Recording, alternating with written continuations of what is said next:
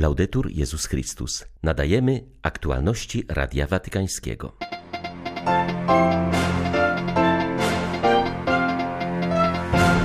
Dziś liturgiczne wspomnienie świętego Jana Pawła II. Był to człowiek Boży, w każdej okoliczności znajdował czas na modlitwę, przypomniał papież Franciszek. Mszy przy grobie świętego papieża przewodniczył kardynał Gerhard Miller. O pokój za wstawiennictwem Jana Pawła II modlą się katolicy na Ukrainie. Rosjanie znów blokują eksport ukraińskich zbóż.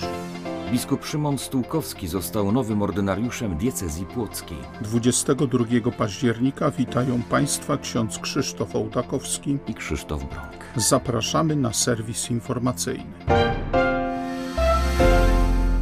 Modlitwa sprawia, że skupiamy życie na Chrystusie i pozwalamy Mu działać przez nas. Te słowa Ojciec Święty wypowiedział w liturgiczne wspomnienie świętego Jana Pawła II, spotykając się z przedstawicielkami kapituł generalnych Zgromadzenia Sióstr Świętej Brygidy oraz misjonarek kombonianek. Franciszek nazwał Jana Pawła II człowiekiem Bożym, ponieważ znajdował czas na modlitwę.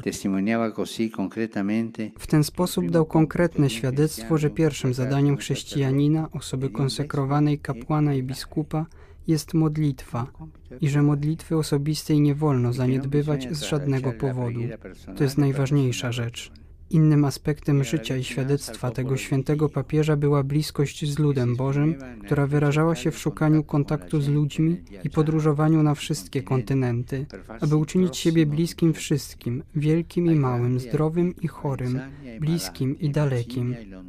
Niech On będzie dla Was inspiracją, abyście patrzyły na rzeczywistość oczami Pana Jezusa. I niech pomaga Wam kroczyć w radości i uległości Duchowi Świętemu oraz czynić z Waszych charyzmatów wcielone proroctwo e a fare dei vostri carismi una profezia incarnata. Porannej mszy przy grobie świętego Jana Pawła II przewodniczył kardynał Gerhard Miller. Homilię wygłosił ksiądz Tomasz Trafny z dykasterii do spraw kultury i edukacji. W rozmowie z Radiem Watykańskim były prefekt Kongregacji Nauki Wiary stwierdził, że w całkowicie zasłużony sposób Jana Pawła II można nazwać wielkim. Cały Kościół, wszyscy wierni potwierdzili jego świętość, wołając Santo Subito, to nie była czysto ludzka refleksja, ale pochodziło to od Ducha Świętego. Sam kardynał Miller został mianowany przez Jana Pawła II biskupem Ratyzbony i przez wiele lat spotykał go w ramach prac Międzynarodowej Komisji Teologicznej. Uważa go za jednego z największych papieży w historii. Jego encykliki, orędzia oraz sama obecność przekazują nam wielkie świadectwo chrześcijańskiej wiary. E On powiedział, człowiek jest drogą Kościoła. To nie ma nic wspólnego z antropocentryzmem. Dzisiaj w czasach posthumanizmu, wręcz antyhumanizmu, które widzimy na przykład w wielkich potęgach politycznych, Kościół jest głównym obrońcą człowieka. Te potęgi polityczne często są nieludzkie i nie mają żadnego szacunku dla człowieka. Poświęcają życie mężczyzn, kobiet i dzieci dla swojej wizji politycznej. Człowiek jest natomiast kimś znacznie większym. Jest stworzony na obraz Boży na podobieństwo samego Boga. Człowiek jest celem i sensem stworzenia, nie jak głoszą niektóre idee polityczne, teorie oraz praktyki finansowe czy ekonomiczne. Człowiek jest celem i zamysłem Boga. Jeden konkretny człowiek jest wart więcej niż cały kosmos. Święty Jan Paweł II w pamięci Ukraińców pozostaje jako wielki orędownik ich dążeń do odrodzenia własnej państwowości.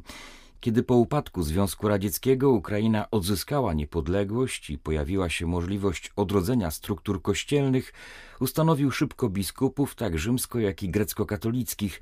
Pragnął, aby proces odrodzenia Kościoła przebiegał sprawnie, a naród mógł odbudować swoją tożsamość w oparciu o wartości chrześcijańskie. Wspomnienie liturgiczne świętego Jana Pawła II jest okazją do modlitwy za jego przyczyną. Na Ukrainie główną intencją jest teraz modlitwa o pokój, mówi metropolita lwowski, arcybiskup Mieczysław Mokrzycki. Jan Paweł II jest żywy i obecny w myślach, pamięci, a w sposób szczególny teraz jako święty w modlitwach. Także tutaj w Ukrainie w tym roku mamy 21. rocznicę jego pielgrzymki. Jan Paweł II ma wielki autorytet, cieszy się wielką popularnością. Przede wszystkim jest takim naszym orędownikiem. Wśród Ukraińców jest on takim orędownikiem o wyproszenie pokoju i ciągle wierni nie tylko w kościele rzymskokatolickim, ale także w ukraińskiej grekokatolickiej cerkwi modlą się za wstawiennictwem świętego Jana Pawła II o szybkie zakończenie wojny. Niestety dzisiejszy dzień na Ukrainie naznaczony był kolejnymi atakami rakietowymi.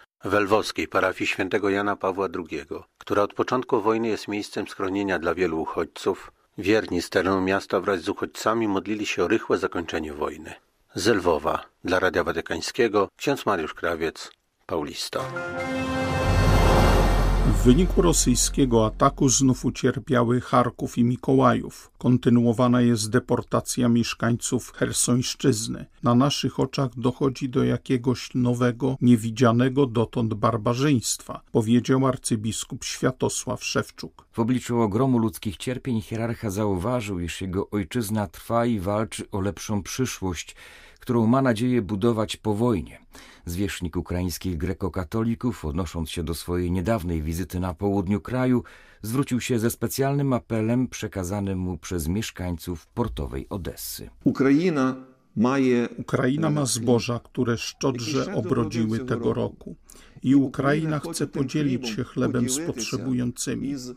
Widzieliśmy, jak całe rzędy ciężarówek napełnionych ziarnem stoją w kolejce do odeskich portów morskich, ale niestety porozumienie zbożowe otwierające tę morską drogę życia jest zagrożone.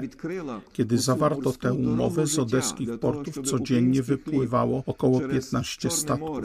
Obecnie wyruszają zaledwie cztery, a w kolejce czeka ponad 150 jednostek pragnących wywieźć ukraińskie ziarno. Dlatego zwracam się do wszystkich kompetentnych instytucji międzynarodowych. Nie pozwólmy zamknąć zbożowego morskiego korytarza życia, głodnych nakarmić. To uznaje dziś za swoje powołanie Ukraina. Ukraina cierpiąca z powodu okropieństw rosyjskiej agresji. Nie traćcie nigdy stylu Bożego, bliskości i czułości współczucia, powiedział Franciszek do odwiedzających go dziś członków wspólnoty Frontiera, to znaczy granica. Jest to organizacja pod opieką franciszkanów konwentualnych, która zajmuje się tworzeniem dobrych perspektyw życia dla młodzieży z południa Włoch. Granica to nie slogan, drodzy bracia i siostry, ale styl życia. Pragnę podkreślić na bazie waszego doświadczenia, doświadczenia to, co tak naprawdę dla mnie pozostaje najważniejsze, podstawowe. W centrum stoi Chrystus, zmartwychwstały Pan. Jeśli się nie mylę, macie go właśnie w waszym logo, Jezusa zmartwychwstałego. Poświęcacie się mu, aby przekazywać Jego blask i aby w ten sposób młodzież pozostająca w ciemności mogła wyjść na światło dzienne, narodzić się do nowego życia. Papież Franciszek mianował dotychczasowego biskupa pomocniczego archidiecezji poznańskiej Szymona Stułkowskiego biskupem płockim. Nowy ordynariusz diecezji płockiej uczęszczał do Wyższego Seminarium Duchownego w Poznaniu i w 1986 roku przyjął święcenia kapłańskie w tej samej archidiecezji. W latach 1994-2000 Odbywał studia zakończone uzyskaniem doktoratu z teologii pastoralnej na Uniwersytecie Wiedeńskim i był wikariuszem w parafii świętego Antoniego w Wiedniu. Następnie był kapelanem studentów wyższych uczelni, członkiem Rady Katechetycznej Archidiecezji oraz sekretarzem Komisji Duszpasterstwa Konferencji Episkopatu Polski. Od 2001 roku wykładał teologię pastoralną na Wydziale Teologicznym UAM w Poznaniu. W latach 2016-2019 był rektorem Wyższego Seminarium Duchownego w Poznaniu. 24 maja 2019 roku został mianowany biskupem pomocniczym Archidiecezji Poznańskiej. W ramach episkopatu jest wiceprzewodniczącym Rady do Spraw Apostolstwa Świeckich, członkiem Komisji do Spraw Duszpasterstwa i Komisji do Spraw Misji. W Madrycie beatyfikowano 12 redemptorystów, którzy ponieśli śmierć męczeńską w 1936 roku. W ostatnich dniach życia ojciec Vincenty Renuncio ukrywał się pośród przyjaciół, ale został wydany i niedługo potem rozstrzelany. Umierając ofiarował swoje życie za Kościół, zgromadzenie zakonne, oraz Hiszpanię. 20 lipca milicjanie zaczęli palić kościoły i klasztory. Tego dnia po południu dwóch zakonników wyszło z klasztoru przy Bazylice Świętego Michała. Na rogu ulicy spotkali się jednak z grupą milicjan, którzy zaczęli krzyczeć faszyści, faszyści. Redemptoryści spokojnie odpowiedzieli: Nie, my jesteśmy zakonnikami. Tego samego dnia zostali rozstrzelani w parku Casa de Campo. 77-letni niewidomy brat zakonny Nicezio po zatrzymaniu przez milicjan powiedział: Nie możemy się rozstać w nienawiści, pozwólcie, że was uściskam. Uściskał wszystkich, pobłogosławił, a potem powiedział: Tylko dobrze celujcie. W mszy beatyfikacyjnej udział wzięli licznie przybyli redemptoryści na czele z ojcem Rogerio Gomezem, przełożonym generalnym zgromadzenia. Myślę, że to męczeństwo naszych braci mówi nam o wzajemnej trosce. Widzimy, że w tamtych okolicznościach jedni troszczyli się o drugich. Widzimy, jak świeccy narazili swoje życie, aby przyjąć zakonników, jak zakonnicy troszczyli się o słabszych. Męczeństwo mówi nam o kulturze wzajemnej troski, szczególnie zwracającej uwagę na najsłabszych. Do chwili obecnej beatyfikowano 2108 męczenników za wiarę, ofiar prześladowania religijnego, jakie miało miejsce podczas hiszpańskiej wojny domowej. Z Hiszpanii dla Radia Watykańskiego ojciec Marek Raczkiewicz, redemptorysta. Stolica Apostolska i Chińska Republika Ludowa przedłużyły na kolejne dwa lata tymczasowe porozumienie w sprawie mianowania biskupów. Uzasadniając tę decyzję, kardynał Pietro Parolin stwierdził, że choć umowa ta służy również konsolidacji dobrego dialogu instytucjonalnego i kulturowego, to jednak jej głównym celem jest zapewnienie tego, co istotne dla codziennego życia Kościoła, a mianowicie właściwych biskupów. Rozmawiając z Radiem Watykańskim, kardynał sekretarz stanu przyznał, że przez ostatnie cztery lata, odkąd obowiązuje obowiązuje porozumienie, udało się wynegocjować jedynie nominację sześciu nowych biskupów, choć wiele diecezji pozostaje nieobsadzonych, bądź mają biskupów w podeszłym wieku. Pozytywną konsekwencją umowy jest jednak to, że od 2018 roku nie było już bezprawnych święceń biskupich narzuconych przez komunistyczny reżim. Ponadto wszyscy biskupi pozostają w jedności z następcą Piotra i podczas wszystkich mszy wymieniane jest imię papieża Franciszka. Kolejnym owocem porozumienia jest fakt, że również niektórzy biskupi podziemni zostali oficjalnie uznani przez państwo. Jest ich jak dotąd sześciu. Kardynał Parolin zapewnia też, że stolica apostolska nie ukrywa problemów, z którymi boryka się Kościół w Chinach. Przyznaje, że jest ich niemało i że Watykan śledzi je z najwyższą uwagą. Siedmiu zabitych, w tym siostra zakonna, zniszczone Centrum Służby Zdrowia oraz spalone domy to bilans ostatniego ataku terrorystycznego w wiosce Maboja w prowincji północnego Kiwu w Demokratycznej Republice Konga. Na miejscowość napadli najprawdopodobniej członkowie bojówek Sojuszu Sił Demokratycznych sąsiedniej Ugandy. Proboszcz miejscowej parafii, ksiądz Roże Melangera, tak opisuje tę tragedię. W okolicach pierwszej w nocy otrzymaliśmy powiadomienie ze strony zakonnic ze Zgromadzenia Małych Sióstr Ofiarowania Maryi. Poinformowały mnie, że przy wejściu do szpitala znajdują się żołnierze. I około 1.35 zaczęły lecieć kule.